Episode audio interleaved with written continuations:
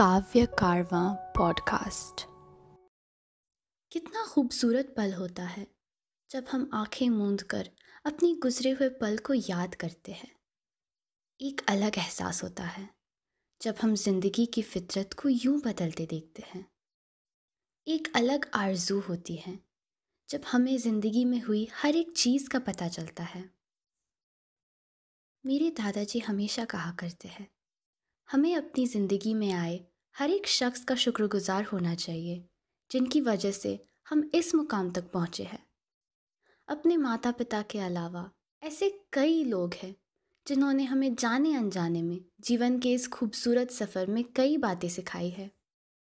हमारी ज़िंदगी में कई बार लोग हमें इसलिए सलाह नहीं देते कि वो समझदार है, बल्कि इसलिए देते हैं कि उन्होंने उनकी ज़िंदगी में गलतियाँ ज़्यादा की होंगी। मैंने लोगों को ट्रैफ़िक में रेंगते देखा है। कुछ को पैसों के लिए भीख मांगते देखा है। मैंने ज़िंदगी को रास्ते में सोते देखा है। भूख की वजह से रोते देखा है। ज़िंदगी को नंगे पैर दौड़ते देखा है। एक टुकड़ा रोटी के लिए झगड़ते देखा है। ज़िंदगी को माँ की गोद में हँसते देखा है। कभी गोद के लिए तरसते देखा है। कभी ज़िंदगी का सौदा होते देखा है। किसी की भूख मिटाते हुए देखा है।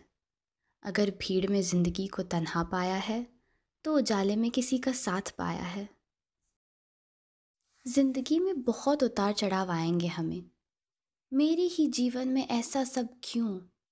ये कहने के अलावा, अगर उसकी ओर मुस्कुराकर सामना करेंगे तो शायद ज़िंदगी भी तुमसे शर्मा जाए। हमें हर एक चीज़ को ना कि नज़रअंदाज करना चाहिए। बल्कि उससे आँखें मूंद कर अपना बना लेना चाहिए। हमेशा याद रखना कि ज़िंदगी में हुए हर एक चीज़ को तुम किस तरह से संवरते हो, इससे तुम्हारे ऊपर किए गए संस्कारों का पता चलता है। हम चाहे कितने भी बड़े आदमी क्यों न बन जाए, पर हमें हमारे बुरे वक्त में जिन्होंने साथ दिया या ज़िंदगी का एक सबक सिखाया हो, उन्हें कभी नहीं भूलना चाहिए। ये बड़े ताज्जुब की बात है कि किस तरह हम अपने ज़िंदगी के पहिए को चलाते हैं। हर एक पड़ाव में इंसान के रूप में शायद ही भगवान आते हैं, जो हमें सही रास्ता दिखाते हैं। ज़िंदगी मध्यस्थों के बगैर अधूरी है। चाहे उन्होंने छोटी से छोटी बात ही क्यों ना सिखाई हो। जैसे शायद वो तब भी ये चीज़ ना कहते तो हम आज वहाँ नहीं होते, जहाँ होना चाहिए। किसी ने बहुत खूब कहा है, तू कर्म कर, कुछ गलत हुआ तो भगवान खुद फरिश्ता भेजेंगे तेरे गलती सुधारने के लिए। पर हर वक्त ऐसा नहीं होगा। कई चीज़ें गिर के चोट खा के भी सीखनी होगी, ताकि दूसरी बार अगर कोई वो गलती दोहरा रहा हो तो हम उसे चौकन्ना कर सके।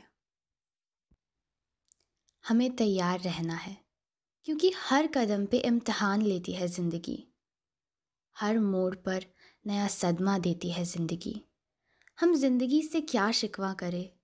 सही राह दिखाने के लिए इंसान के रूप में फ़रिश्ते देती है ज़िंदगी।